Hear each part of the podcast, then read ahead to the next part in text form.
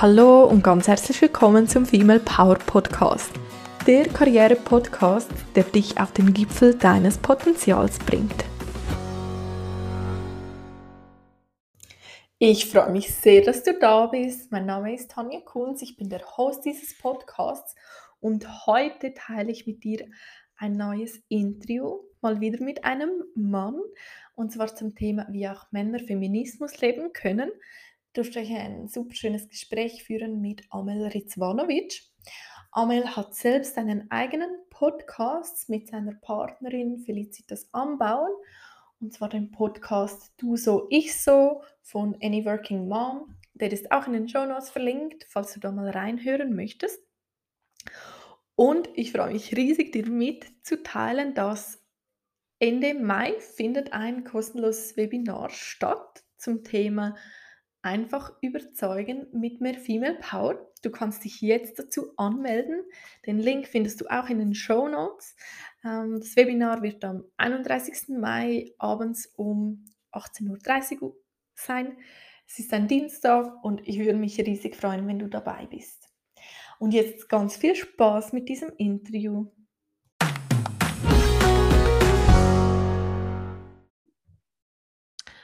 Hallo und ganz herzlich willkommen. Ich freue mich sehr, heute einen neuen Gast im Podcast-Interview begrüßen zu dürfen. Herzlich willkommen, Amel. Hallo, hallo. Heute geht es um das Thema Männer und Feminismus und ich freue mich sehr, dass du dich dazu bereit erklärt hast, so die, die männliche Perspektive in dieses wichtige Thema einzugeben. Lieber Amel, möchtest du mal kurz sagen, wer du bist und was du genau machst? Mhm. Also die männliche Perspektive, ich weiß nicht, ob ich die in der Lage bin, die männliche Perspektive damit reinzugeben. Ich werde mal versuchen, meine Perspektive mit rein, reinzubringen, die natürlich dadurch schon auch geprägt ist, dass ich ein Mann bin. Aber absolut. Ähm, ich, bin, ich bin beruflich äh, Coach und Consultant in Luzern. Das heißt, ich begleite auf der einen Seite Paare und auf der anderen Seite Einzelpersonen zu unterschiedlichsten Themen. Also gerade auch bei den Einzelpersonen sind es unterschiedliche äh, Themenbereiche, spannende Themenfelder und bei den Paaren sind es meistens Paarthemen. Surprise, surprise, genau.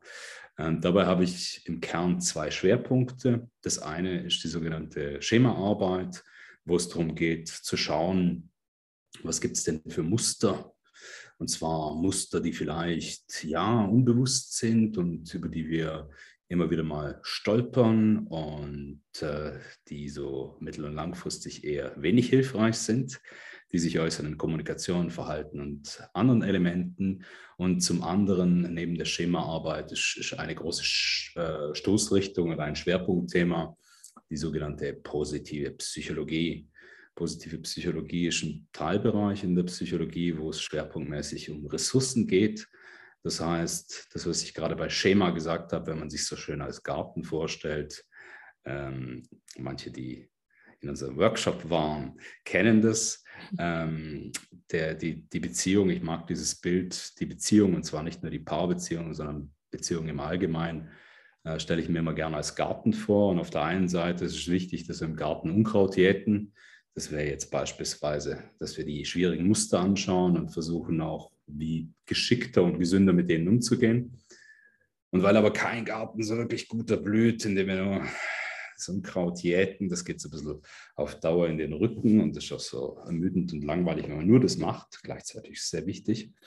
Braucht es auch Ressourcen, das heißt, dass wir diesen Garten hegen und pflegen darüber hinaus, indem wir gießen, indem wir Licht geben, Sonne, Dünger, Manche Pflanzen brauchen ein bisschen Mozart, die anderen brauchen vielleicht ein bisschen Fleisch, je nachdem, aber auf jeden Fall das Thema Ressourcen, das ist das Thema ähm, positive Psychologie. Ich habe darüber hinaus als, als Standbein ähm, mit, meiner, mit meiner Partnerin Workshops, die wir gemeinsam machen. Teilweise mache ich auch welche selber. Meine Partnerin, das ist Feli Anbauen. Der eine oder die andere kennt sie vielleicht aus dem Beziehungskosmos. Sabine Meyer, genau.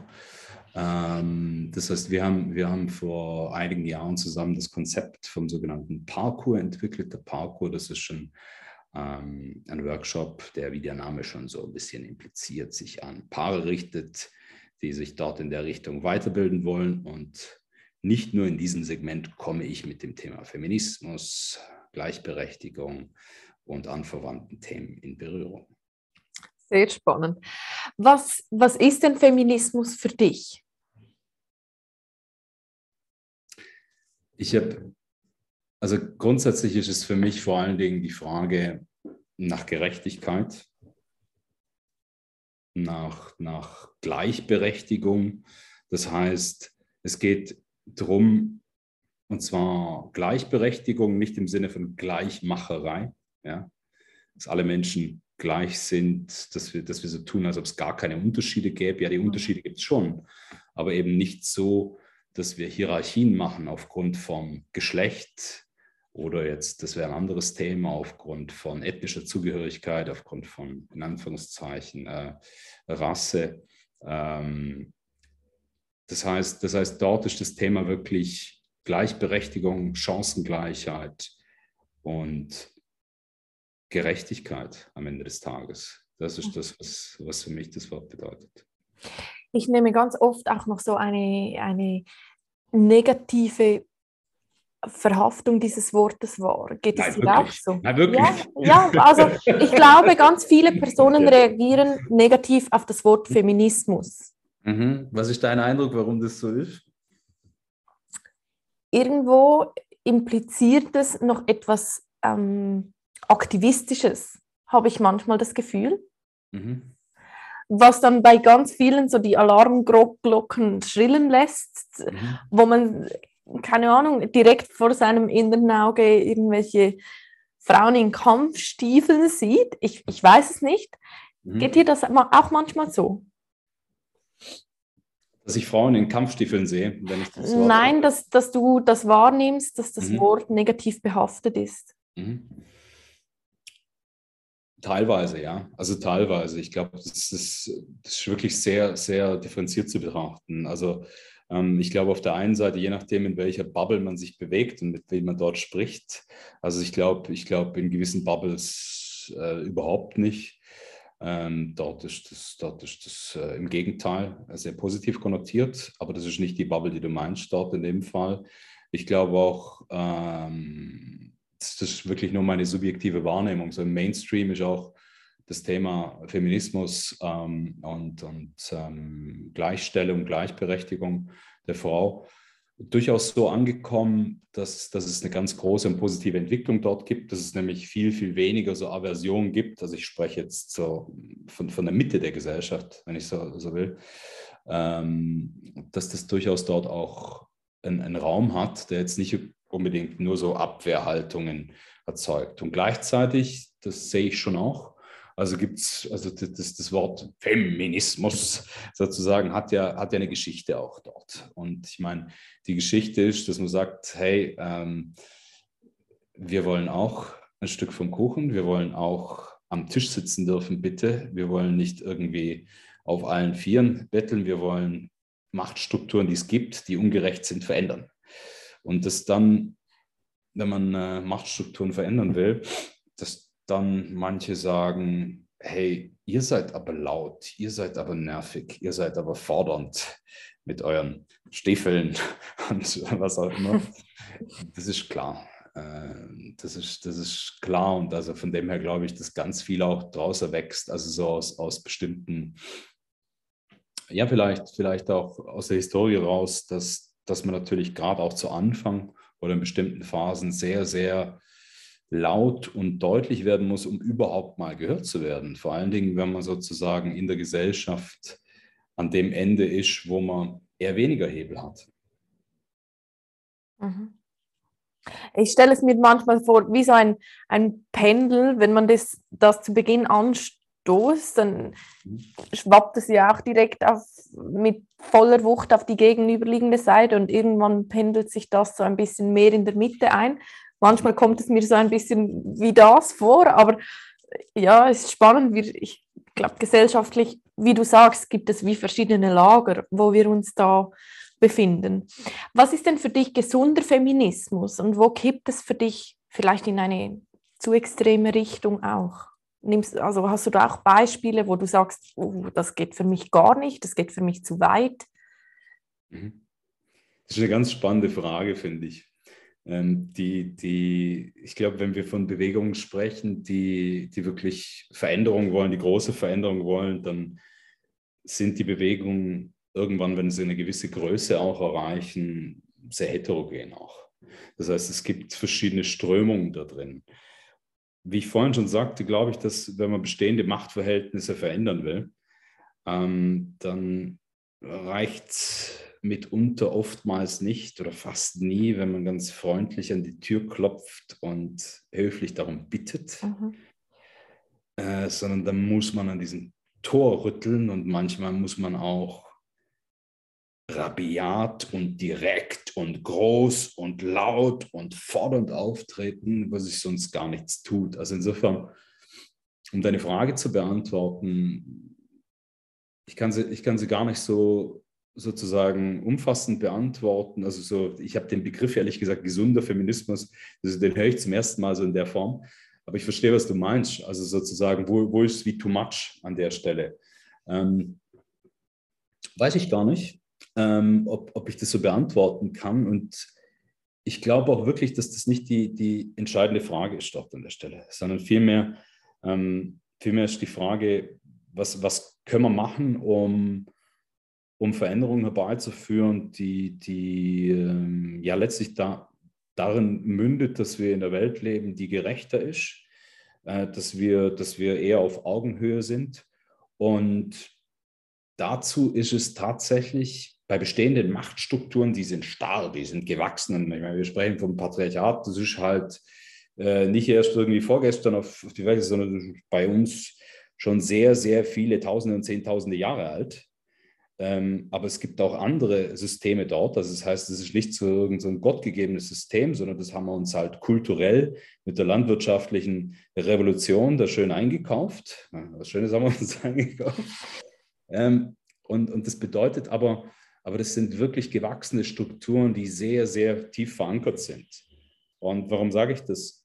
Bei solchen Strukturen ist es meines Erachtens klar, dass, dass es wirklich ähm, durchaus auch, auch Stimmen braucht, die vielleicht für sich genommen und auch Strömungen vielleicht zu schrill, zu laut, zu radikal, zu extrem scheinen. Ja? Aber es braucht die, um auch, um auch wirklich ein Bewusstsein zu schaffen. Also es ist auch ein bisschen Marketing, also so, so Attention und nicht nur Marketing im Sinne von, dass, dass, dass es, dass es äh, eine Sichtbarkeit kriegt, sondern also im Grunde geht es ja auch darum, was du, du implizierst ja und sagst, ja, radikal oder zu extrem. Ich meine, wenn man an den Punkt kommt, wo man sagt, dass man bestehende Strukturen nicht verändert, weil die, die sozusagen herrschende Klasse oder Masse sagt, ja, ja, ja, nimmt mal wieder Platz, die beruhigen sich da schon wieder. Jetzt habt ihr doch euer Wahlrecht. Was wollt ihr denn? Ja, Herrgott, was wollt ihr denn noch? Ist doch alles super. Ähm, dann muss man vielleicht überlegen, wenn man mit den Mitteln nicht ins Ziel kommt, ob man vielleicht eben, also ich meine, radikal in Anführungszeichen, das ist die Frage, was man darunter verstehen mag, aber ähm, ich wäre mal gespannt, was, äh, was hier irgendwie laufen würde, wenn mal alle Frau, Frauen irgendwie in Generalstreik gehen würden. Das wäre dann schon nochmal ein spannendes Experiment. Mhm, mh. Und wie können denn deiner Meinung nach auch Männer diese Bewegung unterstützen? Mhm. Es, es braucht ja immer beide Teile der Gesellschaft. Ich glaube, das, was du sagst, oder Frauen können laut sein, Frauen können auf sich aufmerksam machen. Am Ende braucht es ja wie beide Seiten, damit sich mhm. überhaupt etwas verändern kann. Mhm. Ja, absolut. Also grundsätzlich, grundsätzlich braucht es dazu alle Seiten, weil eben die, die, ähm, die Strukturen sind natürlich so, dass wir Männer diejenigen sind, die privilegiert sind. Und das ist natürlich auch Teil vom Problem und Teil davon, dass es für, für einige auch ja, aversiv behaftet ist. Ähm, das heißt, deine Frage, was, was können wir tun, was können wir als Männer tun? Also im Prinzip können wir, können wir ganz viel machen, viel von dem, was, was Frauen auch tun. Also zum einen ist sicher grundsätzlich so, dass wir, dass wir uns dem Thema in gewisser Weise widmen, dass wir ein Bewusstsein schaffen. Also das, was du und ich jetzt hier so im kleinen Rahmen machen, das heißt, dass wir darüber reden, äh, in verschiedenen Kontexten, dass wir denen eine Plattform geben, dass wir das Bewusstsein breit machen und zwar möglichst auf so eine Art und Weise, dass sich viele Menschen da draußen angesprochen fühlen und sagen, ah, komm, stimmt, so so gar nicht betrachtet irgendwas mitnehmen. Das ist das eine.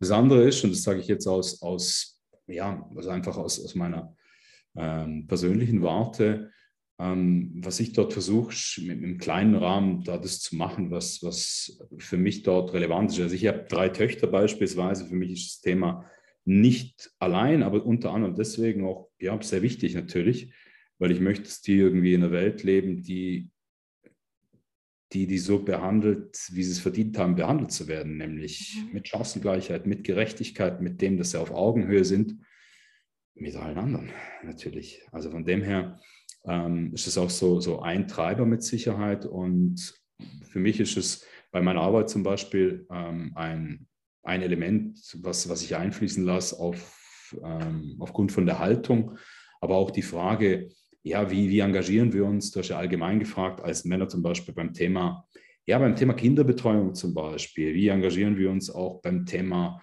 ähm, also die, die ganzen traditionell mit, mit äh, Frauen versehenen Themen, wie, wie machen wir das auch? Wie bringen wir uns da ein? Was machen, also bringen wir uns ein? Also das sind natürlich ganz viele Themen, die dort eine Rolle spielen.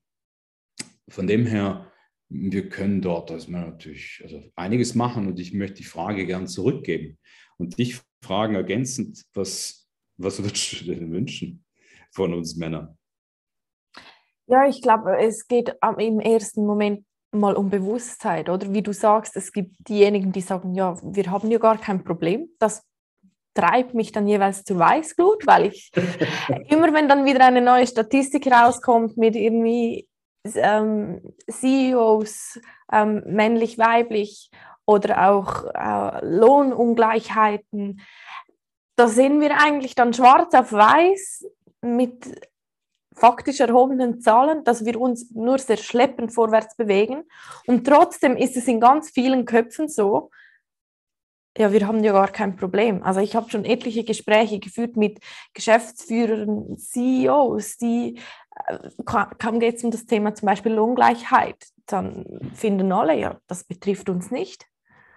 Aber von irgendwo kommt das ja. Also es, nur schon mal so das genauer hinschauen und ja, aufgrund von Daten und Fakten auch äh, so diesen Schritt des Eingeständnisses zum Beispiel zu machen und zu sagen, ja, ja, wir sind noch in Rollen oder Mustern verhaftet, die äh, jahrelang irgendwo sich etabliert haben und wir sind bereit, auch genauer hinzuschauen. Oder wie du sagst, ja, Kindererziehung, das, das ist ein Riesenthema. Das ganz oft, das sehe ich auch dann wieder in, in meiner Generation oder auch ja, Kolleginnen, Freunden, bei meinen Kundinnen, dass dann schon sehr oft noch der Frau zugeschrieben wird.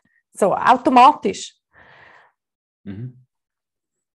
Und das eine ist, was wir, was wir zuschreiben, im Sinne von, also was wir vielleicht auch als Gesellschaft dort erwarten, weil wir auch gewisse, ja, gewisse Rollen natürlich auch übertragen bekommen, die eher traditionell angehaucht sind. Und das andere ist natürlich die Frage, okay, aber wie, jetzt sind wir ja einen Schritt, zwei oder drei weiter, aber wie, wie, wie können wir das ändern? Und dort ist natürlich auch ganz fest, ähm, um deine Frage aufzunehmen, von was können wir tun, was können wir ändern.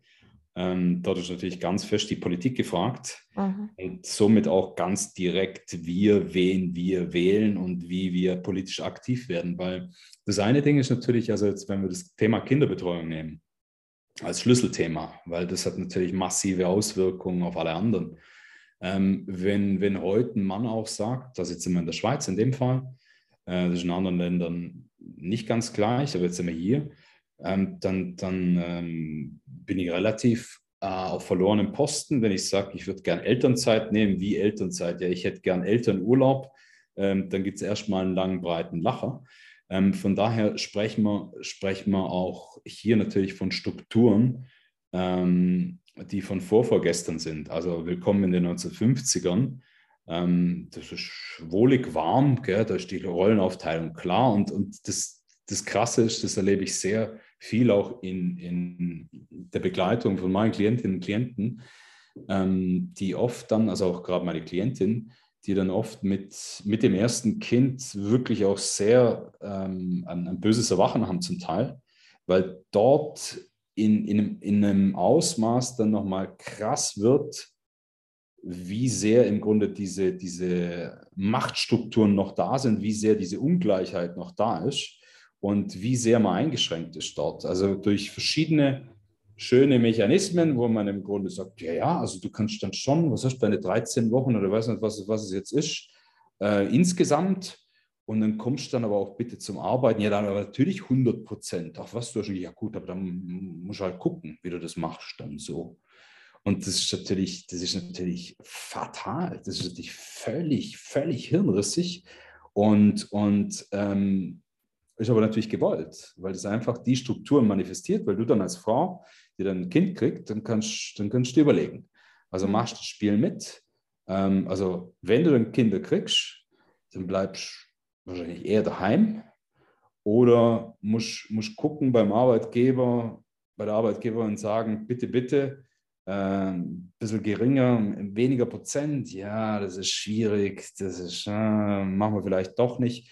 Und dort an der Stelle dürfen wir ähm, natürlich von den Arbeitgeberinnen und Arbeitgebern erwarten, dass sie, dass sie sich bewegen, aber das, das wird nicht passieren, ohne dass wir in der Politik natürlich die Rahmenbedingungen setzen, wo wir bestimmte Sachen definieren mhm. und, und auch definieren und Räume geben. Und zum Beispiel eben, um die Brücke zu schlagen, das Thema Kinderbetreuung ist dort natürlich ein Riesenthema, was mit einhergeht. Dass man eine Kinderbetreuung hat, die bezahlbar ist. Also alles tut, dass man eine Elternzeit hat, die nicht nur die Frauen in Anspruch nehmen können, sondern natürlich auch die Männer. Andere Länder sind da äh, also Lichtjahre weiter. Also von daher gibt es großes Potenzial, wo man die Welt nicht auf den Kopf stellen muss, ähm, was man machen kann. Weil das ist natürlich nicht das einzige Thema, was wir haben, aber das ist sehr relevant, weil dort sozusagen diese alten Rollenklischees, die alten Rollenbilder einfach weiter verlaufen dort in dem Augenblick, weil wir im Grunde den Frauen dort den Spielraum nehmen. Das heißt, wir sagen, ja, ihr dürft ja, also wieso, mach doch, wie du willst. Und dann, also mit so einem suffisanten Schmunzeln, für diejenigen, die uns im Podcast hören, und im Grunde ist aber ganz klar, also du bist wahnsinnig eingeschränkt. Das, das heißt, was kannst du machen? Du kannst das Spiel so mitspielen, indem du sagst, ja gut, dann kriegst du Kinder, aber dann bist du sozusagen in diesem System drin das ist dann durchaus sehr beschränkt. Oder du sagst, eins, zwei, drei, nimm mal dabei, kriege ich halt keine Kinder. Und das ist ein Unding. Das heißt, dort brauchen wir natürlich ganz andere Rahmenbedingungen, wo man wirklich dann sagen kann, hey, du kannst es machen, wie du magst, Vereinbarkeit und hast auch die Möglichkeiten, dass Kinderbetreuung bezahlt ist. Die Männer werden auch nicht schief angeschaut äh, von den Arbeitgebern, wenn sie sowas wie Elternzeit nehmen, sondern das ist gesetzlich festgeschrieben. Und dann sind wir schon mal zwei Schritte weiter. Es geht ja irgendwo auch um, um so eine Bewegung, wo Rechte und Pflichten auch verschoben werden und neu verteilt werden. Mich würde mal noch interessieren, was denkst du, was macht es denn mit, auch mit einem Mann, dass vielleicht plötzlich auch eine Frau eine Hauptverdienerin ist oder dass er vielleicht plötzlich ganz andere ähm, Kompetenzen zugeschrieben bekommt. Das macht ja auch etwas mit einem Mann. Da hast du vielleicht auch durch deine Erfahrung äh, mit Paaren, die du begleitest oder Männern einen besseren Einblick. Ich würde mhm. gerne noch etwas tiefer da mhm. darauf eingehen. Was denkst du, was macht das mit einem Mann? Mhm. Ja, das ist eine gute Frage. Mein, meine Erfahrung ist dort, ähm, dass es sehr unterschiedlich ist. Also das heißt, das ist sehr, sehr abhängig davon auch, wie ist die Prägung und wie ist die, wie ist die Haltung, die sich auch entwickelt hat.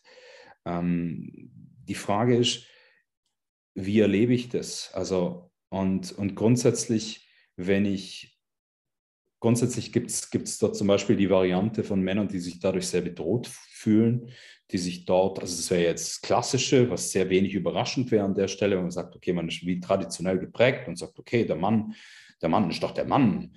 Das heißt, der muss doch, also wo kommen wir denn dahin? Ja, also so wirklich traditionelles Rollenmodell und ähm, wer hat denn die Hosen an, wer verdient denn, wer entscheidet und dann ist da auf einmal also nicht nur jemand, der vielleicht mehr verdient oder die mehr verdient, sondern auch mehr zu sagen. Also wo, Also das heißt, das macht ja, das macht ja das natürliche Gefälle, und ich sage natürlich in Anführungszeichen, gell?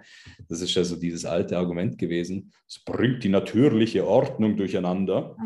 Ähm, erstens ist es keine natürliche Ordnung, sondern eine von uns sozial und kulturell konstruierte. Und zweitens, ja, Gott sei Dank bringt es durcheinander. Da wollen wir hin. Aber das macht, um deine Frage zu beantworten, natürlich ähm, auf der einen Seite eine Unsicherheit. Gell? bei manchen. Äh, das heißt, das ist, das ist gar nicht so einfach und manchmal ist es auch eine unbewusste Unsicherheit, weil das, was wir so tradiert bekommen, da haben wir ein gewisses Rollenbild. Gell? Und unsere primären Rollenvorbilder sind die Generationen vor uns, unsere, unsere Eltern dort ganz massiv in der Regel, die Einfluss nehmen. Ähm, und das andere ist aber, dass es dass es auch, auch durchaus Männer gibt, immer mehr und mehr und mehr, also gerade auch von der jüngeren Generation, die dort ähm, mit denen es mit was ganz Positives auch macht. Gell? Also das heißt, dass es, dass es natürlich auch Freiräume gibt, weil die Rollen, das darf man nicht ähm, unerwähnt lassen, die sind ja nicht nur für, für die Frauen dort einschränkend, die sind ja auch für die Männer also klar definiert. Gell? Das bedeutet, wenn ich, wenn ich als Mann dort irgendwie raus will, in irgendeiner Form, wenn ich sage, ja, ich würde eigentlich gern mehr Zeit mit Kindern verbringen, also jetzt gehen wir mal weg von der Elternzeit, aber überhaupt dort, rollentechnisch ist das nicht so vorgesehen. Und im Grunde sozusagen jetzt in der, in unseren Zeiten ist da immer mehr möglich. Das heißt, dass ich, dass ich auch ähm, zum Beispiel den, den, die Bedeutung von Arbeit und wie ich arbeite, und, und dieses, äh, ja, der Alleinverdiener zum Beispiel sein zu müssen oder der Hauptverdiener und so, macht natürlich auch einen, einen, einen, wahnsinnigen Druck. Das ist, das ist natürlich irrwitzig und vielleicht mag ich den Job gar nicht, den ich mache. Das heißt, im Grunde die Perspektive, die es auch machen kann, was ich erlebe, ist natürlich auch eine, eine äh, erleichternde oder es ist eine, eine Perspektive, die erweitert, weil es gibt mir auch Möglichkeiten, anders zu denken in, diesem, in diesen Kategorien Arbeit, was ist mir wichtig, Arbeit, Freizeit, Familie, Kinder, diese, diese Balance ähm, ist auf einmal anders möglich. Vorher ist das viel, viel starrer. Ja? Mhm. Du, du arbeitest, oder du hast ja gesagt, du, du arbeitest auch viel mit, mit diesen Schematas, mit diesen, mhm. was uns eigentlich prägt. Mhm. Wie, wie tief geht das dann vielfach auch, dass diese Männer sich, wie gesagt, in dieser Ernährerrolle fühlen. Und, und wie bringst du diese Männer da auch raus? Also erstmal vielleicht vorneweg, meine Aufgabe ist nicht, die Männer dort sozusagen rauszubringen. Meine, meine, meine, meine Aufgabe dort in den Coachings ist nicht, die, die Männer sozusagen zu heilen und zu Feministinnen zu machen sondern mein, mein äh, auch wenn es vielleicht nett wäre, aber das ist, das ist sozusagen nicht mein Auftrag, sondern mein Auftrag ist das, was die Klientin oder der Klient dort als Auftrag macht. Das heißt, die Leute kommen und, und beispielsweise, wenn es Paare sind, ähm, dann, dann haben die dann haben die gewisse Themen, wo man sagt, boah, der Harz an der Kommunikation zum Beispiel und, und die Paarzeit ist in den Hintergrund geraten, gerade wenn man beispielsweise Kinder hat oder, oder auch sonst und ein paar andere Themen. Das heißt, dort geht es wirklich in erster Linie äh, darum zu schauen, also was ist der Auftrag, was, was möchtet ihr, was braucht ihr? Denn ich bin sozusagen nicht die Instanz, die dann denen zeigt, wie das Leben funktioniert und denen die Welt erklärt und die sozusagen von richtigen Werten überzeugt. Das ist nicht der Job. Ähm, aber wenn jetzt jemand kommt und sagt, also um deine Frage anders aufzunehmen, sagt, hey, und ich merke da, ähm, das, ist, das, das tue ich mich wahnsinnig schwer. Ich würde eigentlich gern wie anders leben, äh, an, aber, aber das ist extrem schwierig ähm, weil es sehr tief sitzt bei mir. Und dort geht es erstmal darum, wenn du fragst, ja, ja, wie macht man das denn? Also ganz allgemein gesprochen, wie macht man denn diese Arbeit an den, an den Schemata? Also Schemata sind, ähm, Schemata sind im, im Grunde Muster, die wir haben. Wir haben alle Muster, also das ist sozusagen die Prägung, die wir mitbekommen. Ähm, durch, durch, durch unsere Eltern in erster Linie auch. Und da gibt es Muster, die sind völlig unproblematisch. Die sind gesund, die sind gut, die geben uns Orientierung. Das zeigt uns sozusagen, wie funktioniert die Welt. Und dann gibt es aber Muster, und die haben wir alle auch immer, die sind ja schwierig. Was Muster so gemein macht auf eine Art, unter anderem ist die Tatsache, dass sie uns größtenteils auch unbewusst sind. Ja? Und das heißt, dort ist der erste Schritt erstmal wie ein bisschen das Bewusstsein zu schaffen, also wie bei unserem Thema heute, erstmal das Bewusstsein für die, für die eigenen Muster. Die alten Griechen haben so schön gesagt, so als, als oberstes Gebot, lerne dich selber kennen. Was so einfach klingt, ist in der Realität natürlich sehr, sehr viel schwieriger. Ähm, und, und dort geht es darum, die eigenen Muster und es geht oftmals eher, also besser mit, mit äh, Unterstützung von außen, weil wir alle blinde Flecken haben. Und zu diesen blinden Flecken gehören natürlich auch, also wenn wir weggehen von den individuellen Mustern, also die wir aus unseren Herkunftsfamilien haben, das ist sozusagen ein Stempel, der da drauf drückt, aber dann gibt es nochmal einen anderen Stempel, so auf einer Metaebene, der gesellschaftliche Stempel. Da gibt es wie so Gesellschaftsmuster. Also wie hat ein Mann zu sein? Wie hat eine Frau zu sein? Ja, und da gibt es auch so wie, also ein bisschen wie klassische, ähm, klassische Muster, äh, Schemata, die dort, die dort durchaus immer wieder auch vorkommen, weil sie natürlich auch dementsprechend, wie wir auch sozialisiert sind. Also beispielsweise der Umgang von uns Männern mit Emotionen. Äh, dass wir dort eher dazu angehalten werden, diese bösen und schwierigen Emotionen möglichst weit wegzuhalten. Die sind so unkontrollierbar und was sehr Unmännliches. Und deswegen gucken wir, dass wir viele Probleme, wenn wir denn überhaupt Probleme haben, aber das, die, die löst man natürlich mit Mann, mit N und Doppel-N auch, mit sich allein gefälligst und redet nicht drüber. Also alles, was dort irgendwo so die Komponente Emotionalität hat. Und das sage ich jetzt natürlich so ein bisschen überspitzt, um, um das so zu veranschaulichen. Ähm, und auf der anderen Seite, was wir bei, bei Frauen machen, ist, dass, dass wir sozialisieren auf eine Art und Weise, wo wir sagen, äh, mehr angepasst und überangepasst sein, braves Mädchen, sein gutes Mädchen. Guck, guck, dass, du, dass du schaust, dass es den anderen gut geht, wo wir Jungs viel mehr auch zugestehen, dass sie sozusagen abenteuerlich sind und rausgehen und rabaukisch und es geht, ah, das, das ist ja pur. Und Mädchen, wenn ja, schon den Ball flach halten, braves Mädchen, Überanpassung.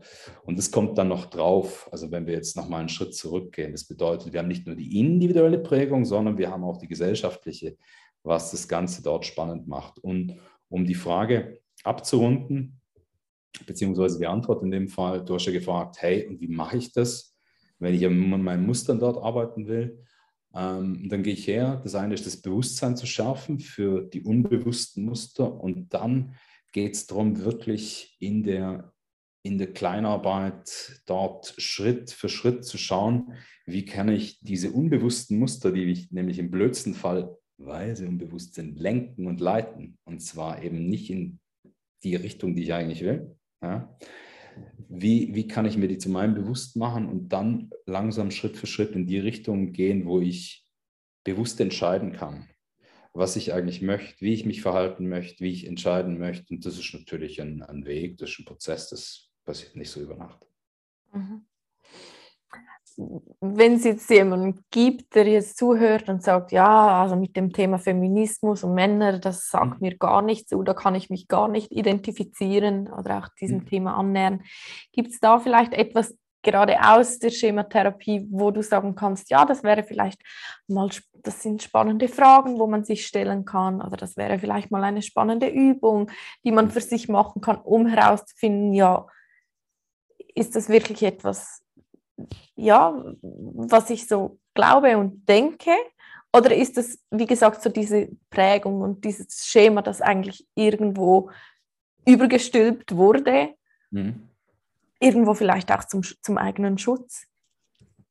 Ja, absolut. Also Schemata, Schemata haben ganz viel auch zu tun mit, mit äh, dem, dass wir uns schützen. Wie gesund dann die jeweilige Art und Weise ist, das ist wieder ein anderes Thema. Deine Frage, wie kann man jemanden motivieren, der jetzt eher, eher so, so, so ein bisschen abwehrend ist oder sagt, uh, das Thema, mit dem kann ich ja weniger anfangen, wenn ich es recht verstehe. Mhm. Also grundsätzlich, grundsätzlich ist sicher hilfreich, wenn es so ein gewisses, also so minimales Interesse hat, sonst, sonst ist es ein bisschen schwierig. Also wenn es ganz aversiv ist und vielleicht kommen wir auch nochmal dazu, warum es so aversiv sein kann ähm, oder warum es aversiv in vielen Fällen ist, das, das fände ich auch noch wichtig, dass wir da drüber reden. Ähm, aber grundsätzlich glaube ich, ist immer ein guter Einstieg. Also tun wir mal so, als ob es so eine, wie so ein Minimum an an, an, an Bereitschaft, an Offenheit gibt. Gell? Und dann finde ich immer einen guten Ansatzpunkt, über den persönlichen Bezug zu sprechen. Also wo hat der Mann, in dem Fall eben ist der Mann, irgendwo einen persönlichen Bezug zu dem Thema? Wie ist es in der eigenen Familie? Wie ist es mit der eigenen Partnerin? Wie ist es bei der Mutter? Wie ist die Geschichte dort zwischen Eltern? Wie ist es bei, bei der eigenen Tochter? Wie, wie, also in irgendeiner Form dort eine, eine, persönliche Geschichte, die kann auch anders sein, also dort den Anknüpfungspunkt zu finden und dort ähm, ja, die Leute dort abzuholen, wo sie, wo sie wirklich auch ja, wo sie spannend finden, gell, an der Hinsicht. Ich habe ich hab kein Patentrezept, wie man jetzt sozusagen jemanden dort bekehrt.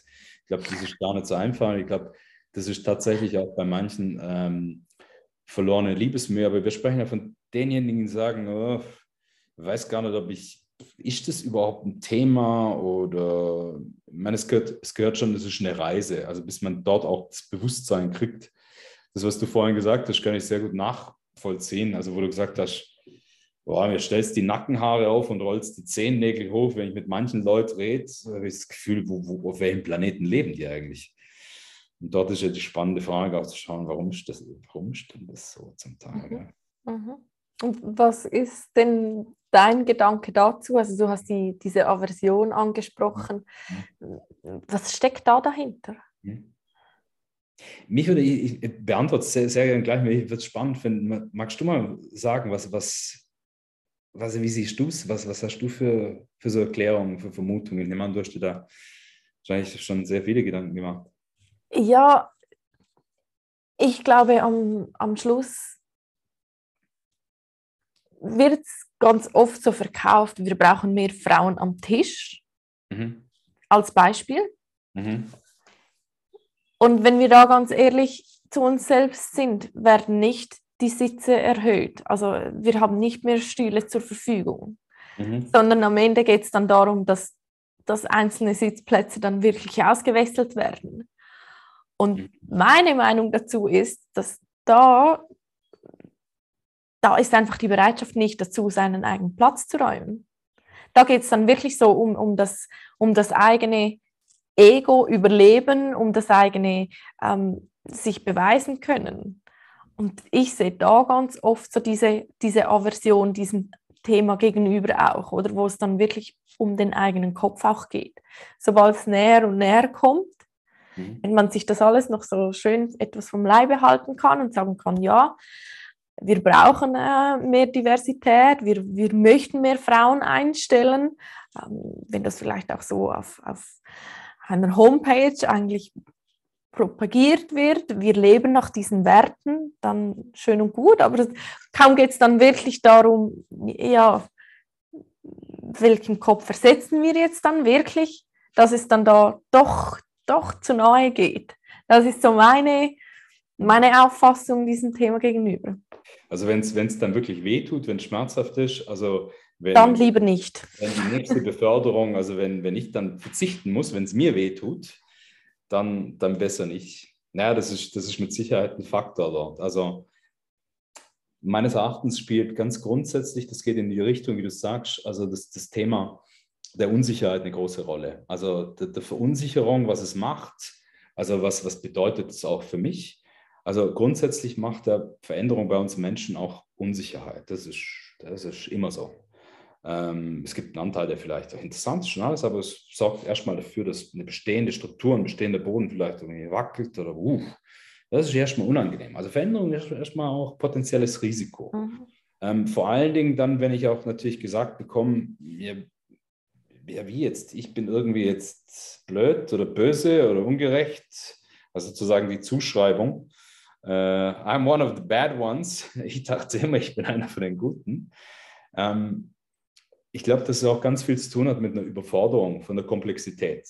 Ja? Also was wir jetzt haben, wenn wir mal ein, ein Stück weggehen vom, nur vom Thema Feminismus, sondern es gibt, gibt ganz viele Themen jetzt da draußen, äh, wo, man, wo man regelrechten Kulturkampf erleben. Also wo es dann darum geht, hey, was ist, was ist mit dem Thema Rassismus, was ist mit den ganzen intersektionalen Themen, wo wir sagen, wer alles diskriminiert wird.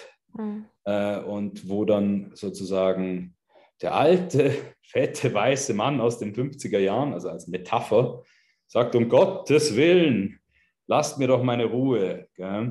Und, und so von der Haltung her. Ähm, wir, sind, wir sind natürlich dort auch wirklich grundsätzlich bequem und be bevorzugen einfache Antworten. Vor allen Dingen natürlich, wenn wir diejenigen sind, die die Privilegien genießen. Ja, und es ist auch, um deine Frage auch nochmal aus einer anderen Perspektive anzuschauen, meines Erachtens hat es auch ganz viel damit zu tun, dass es auch schon sehr unangenehm ist, zum Beispiel zu sagen, dass ich Privilegien habe. Mhm. Und ich glaube, dort ist wichtig, dass wir das Gespräch ein bisschen verändern, weil ähm, manchmal kommt es mir so vor, dass wir das Gespräch über Privilegien, also es ist auch im Zusammenhang mit Rassismus und, und anderen Themen, ähm, wo es um Ausgrenzung und Ungerechtigkeiten, strukturelle Ungerechtigkeiten geht, ähm, ein, ein, ein, ein, großes Missverständnis an der Stelle. Privilegien, der Vorwurf, der kommt und das, was, das, was sozusagen ankommt vielleicht, ist jetzt in dem Fall bei, bei mir als Mann, ja, also nicht bei mir, aber als Mann kommt vielleicht bei mir an, äh, okay, aber das heißt, das, dann verdiene ich das gar nicht, was ich mache, aber ich habe mich doch angestrengt, ich reiß mir doch einen Arsch auf, ich tue doch ganz viel, ich leiste doch, ich bin doch gut, ich versuche und jetzt erzählst du mir, ich kriege das nur, weil ich ein Mann bin. Okay? okay. Und dort ist es wichtig, dass wir über das Thema Privilegien sprechen. Was sind Privilegien? Privilegien heißt nicht, also jetzt in dem Fall, vor dem Hintergrund, dass jemand keine Hürden hat, dass, dass es jemandem zufliegt, dass jemand sich nicht anstrengen muss, dass jemand nicht kämpfen muss, dass jemand vielleicht nicht auch stolpert und fällt und tut und kämpft und es nicht auch in anderer Hinsicht schwer hat. Gell? Also wenn wir jetzt das erweitern, Intersektionalität, wenn wir jetzt weggehen und sagen, ja, was ist denn mit sowas wie, äh, wie sagt man so schön, Klassismus? Also was, was ist, wenn ich aus, aus ähm, bildungsfernen Schichten, wie es so schön heißt, komme? Ja, das heißt, wenn ich weniger privilegiert aufwachse, in Armut, wo das Thema Bildung äh, schwer ist und nicht den Zugang habe, was ist denn damit? Und jetzt habe ich mich hochgekämpft und jetzt erzählst du mir, das ist bloß, weil ich ein Mann bin. Das ist nicht so cool. Und dort, und übrigens das Gleiche dann mit dem Thema Rassismus und so weiter, also das, das Thema mit den Privilegien, ähm, dort ist wichtig, dass wir, dass wir verstehen, dass, dass Privilegien einfach die Hürden bezeichnet, die wir haben. Wir haben alle Privilegien.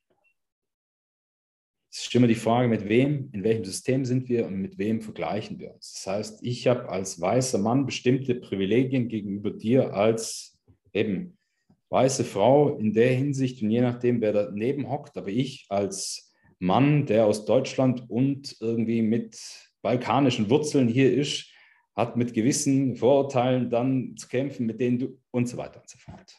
Also dort geht es darum, und dann wird es kompliziert, dann wird es anstrengend und dann machen die meisten zu. Es geht darum zu verstehen, dass Privilegien heißt nicht, dass ich irgendwas geschenkt bekomme dort, sondern dass ich bestimmte Hürden nicht habe.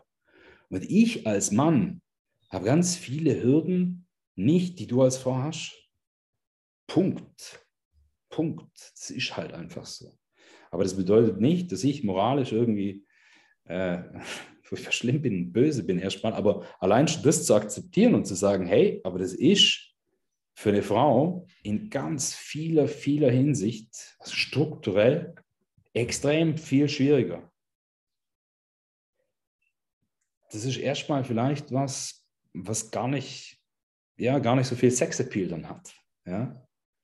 Und, und dort kommt dann vielleicht so eine Abwehrhaltung, oder nicht nur vielleicht, ich bin davon überzeugt, dass die Abwehrhaltung kommt, ähm, weil die Auseinandersetzung wirklich auch sehr mühselig ist damit und auch kompliziert. Weil was mache ich jetzt damit? Ähm, und ich habe es gerade angedeutet, also diese Ambivalenzen, die es macht. Gell, was, was bedeutet das? Was, das heißt das, dass all das, was ich geschafft habe, dass es irgendwie so ein Fake ist? Heißt das, dass ich irgendwie so, dass man mich dann hochgelüpft hat? Wenn du das so hörst, darf ich dich fragen, so, so, so vom, vom Privileg her, wie, wie, wie siehst du das? Wie siehst du diese Thematik mit den Privilegien? Ja, es ist ein sehr spannender Input, oder?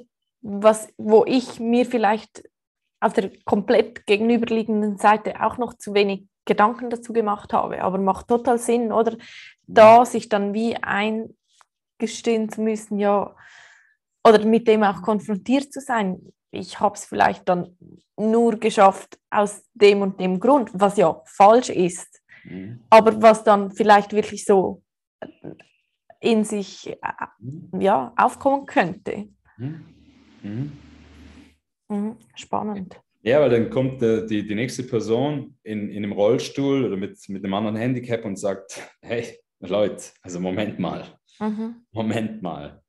Ähm, und, und auch zu Recht. Das heißt, es geht bei diesen, wirklich beim Thema Privilegien darum zu sagen, hey, okay, das zu akzeptieren und zu sehen, wir haben alle Privilegien, ähm, unterschiedliche Formen und das, das bedeutet nur, dass wir gewisse Hürden nicht haben. Mhm. Das bedeutet, dass wir andere Hürden sehr, sehr wohl haben. Und das ist ein riesiger Unterschied, ja, wenn man das so betrachtet. Mhm.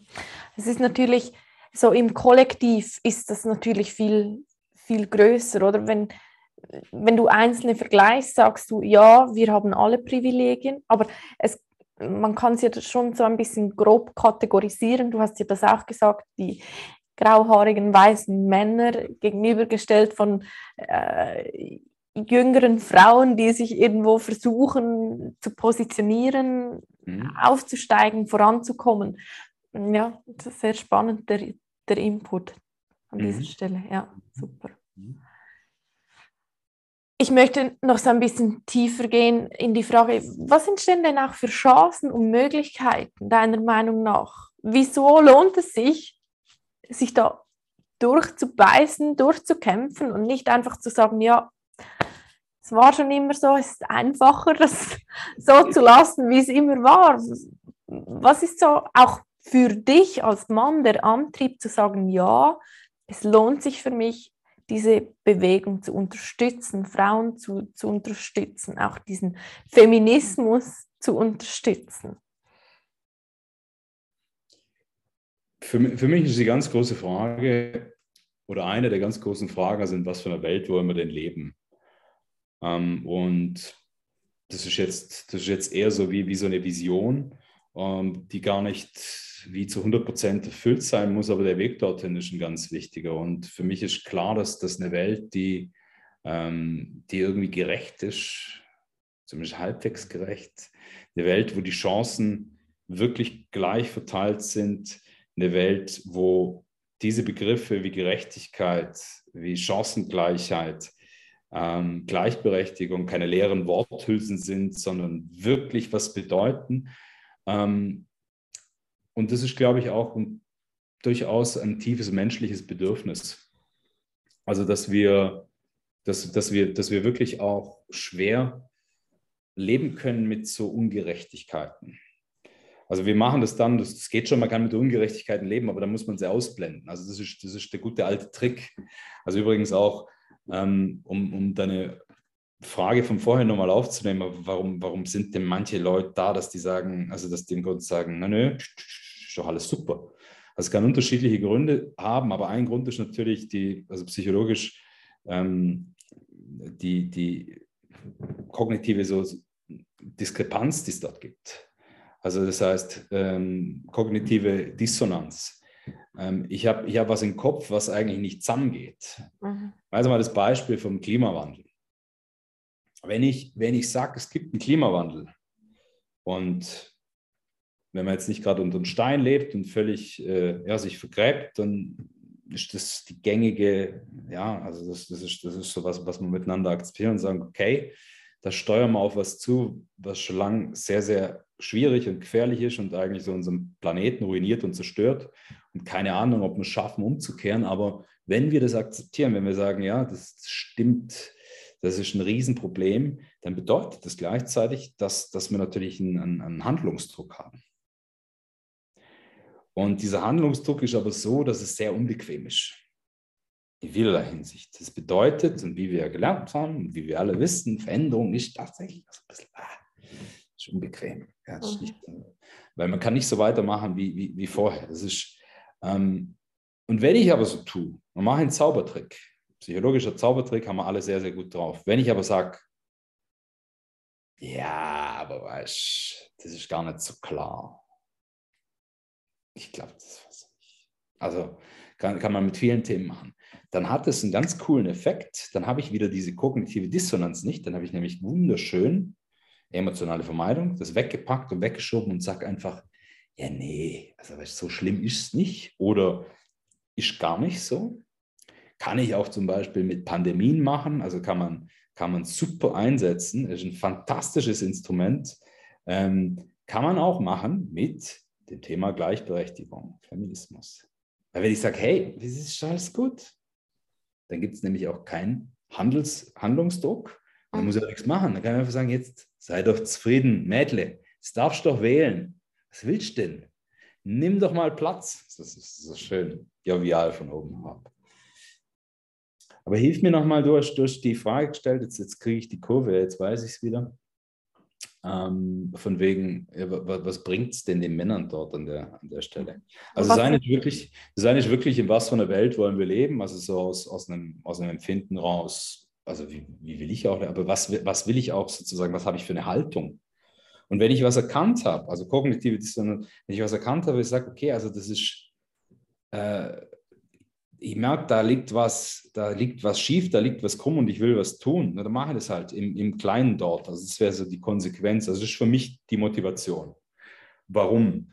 Und das andere ist natürlich das, dass eine Welt, wo wir, wo wir ja, beweglich sind in dem, wo es nicht irgendwelche Rollen gibt. Also die alten Rollen sind natürlich, also die haben eine Sache, die ist natürlich charmant, die haben eine sehr große Klarheit die sind ganz, ganz schön klar. Also von Gerechtigkeit spreche ich nicht, sondern ganz klar umrissen.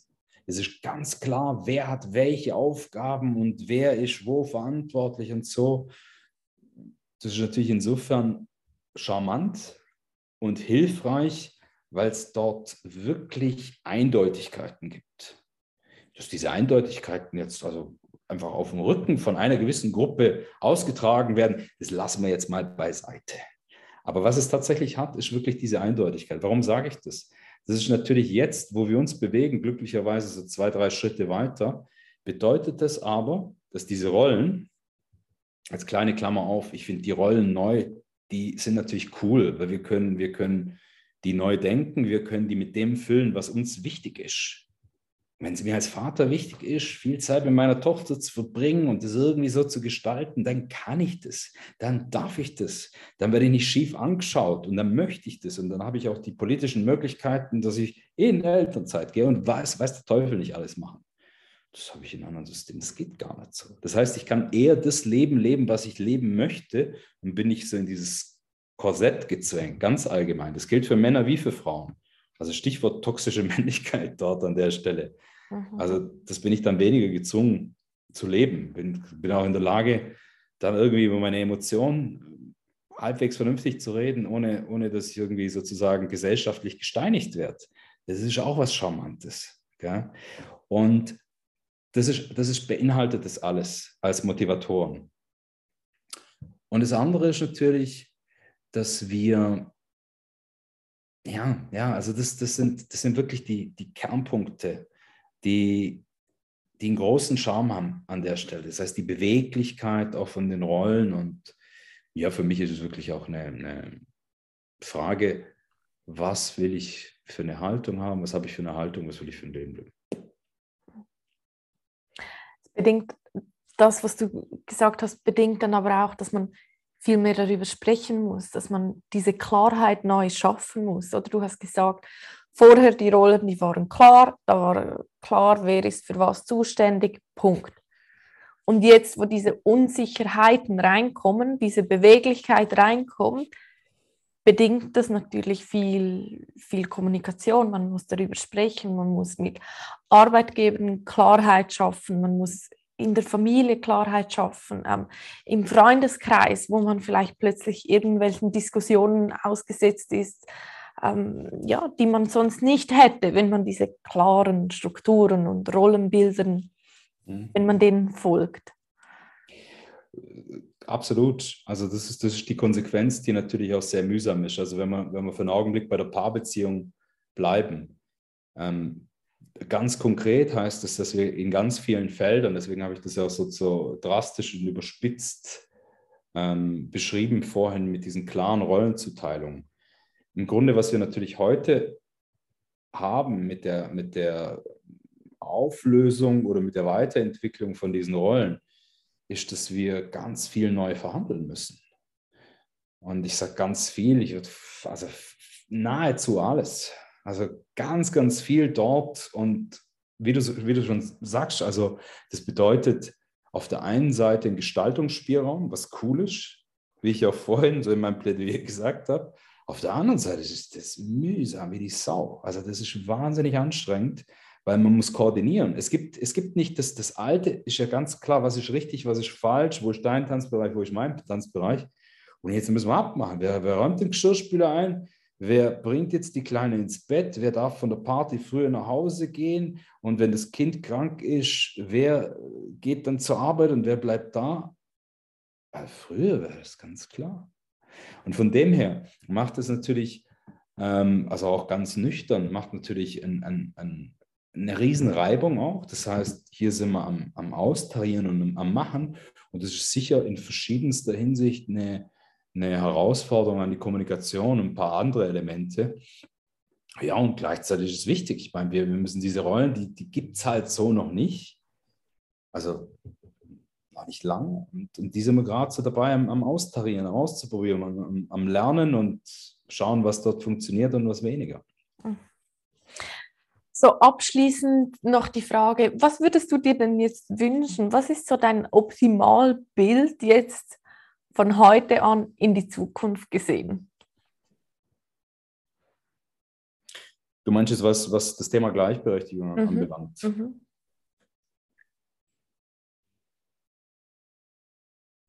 Ja, also dass es in eine Richtung geht, wo wir wirklich, wenn wir weiter nach Norden schauen, also geografisch betrachtet, wenn wir, wenn die, wenn wir die skandinavischen Länder an, anschauen, wenn ich jetzt gar nicht in Utopien schwelge, sondern jetzt sind wir hier in der Schweiz eben und dann schaue ich mal, was wäre cool, dann wäre sicher so eine Richtung äh, großartig. Und zwar, ähm, weil wir dort einfach mehr Räume haben. Das heißt, also was ich versuche bei meiner Arbeit ganz viel zu machen, ist sozusagen die Spielräume zu erweitern. Die Handlungsspielräume für die Einzelnen. Und was ich mir wünschen würde, so wenn ich es mir backen könnte, wenn ich mir malen könnte, dass wir so als Gesellschaft dort mehr Spielräume haben, dass wir Augenhöhe haben, mehr Augenhöhe und dadurch wirklich in einer Welt leben, in einer Gesellschaft leben, die runder ist. Ähm, ich glaube, dass, dass Hierarchien tatsächlich, das ist ein, ein faszinierendes Thema. Das begleitet ja irgendwie die Menschheitsgeschichte und wenn wir zu unseren Verwandten schauen im Tierreich, Hierarchien sind ein ganz interessantes, komplexes Thema. Da gibt es irgendwie immer Hierarchien. Gell? Aber was, was ich schon schön fände, ist, wenn wir dorthin kommen, dass wir, dass wir irgendwie nicht drei Schritte zurückgehen, sondern ein paar nach vorne. Weil das ist auch klar. Also es ist sehr wichtig, dass wir darüber reden und auch nicht nur darüber reden, sondern auch im Kleinen und Großen, wie wir in der Lage sind zu handeln, weil es ist kein Selbstläufer. Es ist kein linearer Prozess wo wir sagen können, ah, jetzt ist das erreicht und jetzt können wir uns mal schön ausruhen, sondern im Gegenteil. Es geht darum, das weiterzuentwickeln und zu machen und voranzutreiben, ähm, weil es funktioniert nicht automatisch. Mhm. Schön. Und ich finde es mega cool, dass du als Mann das auch so aussprichst und da wirklich auch andere ermutigst, diesen Schritt zu gehen und auch ja wirklich die Vorteile auch für sich selbst raus zu schälen, um, um da auch die, die Motivation zu haben und zu sagen, ja, ich setze mich dem aus und ja, es, es, es ist anstrengender als einfach so dieser normale, traditionelle Weg zu gehen, aber ich nehme das auf mich. Cool. Ja, also, gell, ich, ich, bin, ich bin jetzt nicht hier der Märtyrer, der das auf sich nimmt. Ich glaube, man nimmt, man nimmt sozusagen ähm, beides, beides hat ja seine anstrengenden Seiten. Also wenn man, wenn man sozusagen in, der, in, in dem Leugnen fahrt oder, oder vielleicht auch gar nicht an dem Punkt ist, also es ist ja nicht nur, dass man, dass man so tut, als ob nichts wäre. Bei manchen ist es wirklich so, die, die sind noch nicht an dem Punkt, ich weiß nicht, ob sie jemals dorthin kommen werden, ähm, aber es ist, ist halt dort, ich glaube, wenn man, wenn man so ein gewisses Bewusstsein erlangt hat, ist es auch wie keine Option. Und, und final dort vielleicht noch die Bemerkung, ähm, wir haben vorhin schon darüber gesprochen, was bräuchte es denn, um in die Richtung zu gehen? Also im, im, im Hinblick auf so die politischen Elemente von Kinderbetreuung, von Elternzeit, von diesen Themen, wo wir politisch auch wirklich die Parteien wählen müssen, und das ist ein Appell an alle da draußen, die das, die dafür stehen und die sich dafür einsetzen und die nicht für ein Gesellschaftssystem von 1950 stehen, das braucht sicher nicht. Ja? die, die ähm, uralte Antworten, einfache Antworten auf komplexe Fragen geben. Und das ist, das ist wichtig, dass wir dort auch in dieser Hinsicht ähm, aktiv werden und bleiben. Schön. Danke dir vielmals, dass du da warst, lieber Amel, dass du so offen über dieses Thema gesprochen hast und dass du auch deinen Beitrag dazu leistest, dass wir alle gemeinsam einen Schritt weiterkommen. Ich danke dir. Danke für das Gespräch. War cool, war spannend. Super. Herzlichen Dank und bis ein anderes Mal. Jawohl, Dankeschön. Ciao, Tanja.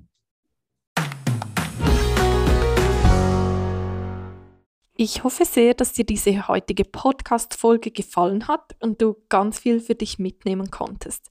Wenn dem so ist, dann lass mir sehr gerne eine positive Bewertung auf Apple Podcast da.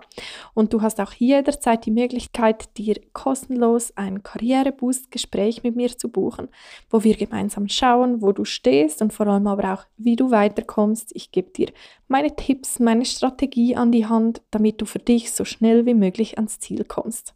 Also melde dich jetzt am besten an auf www.female-power.com slash karriere-boost. Ich freue mich von dir zu hören und alles Liebe.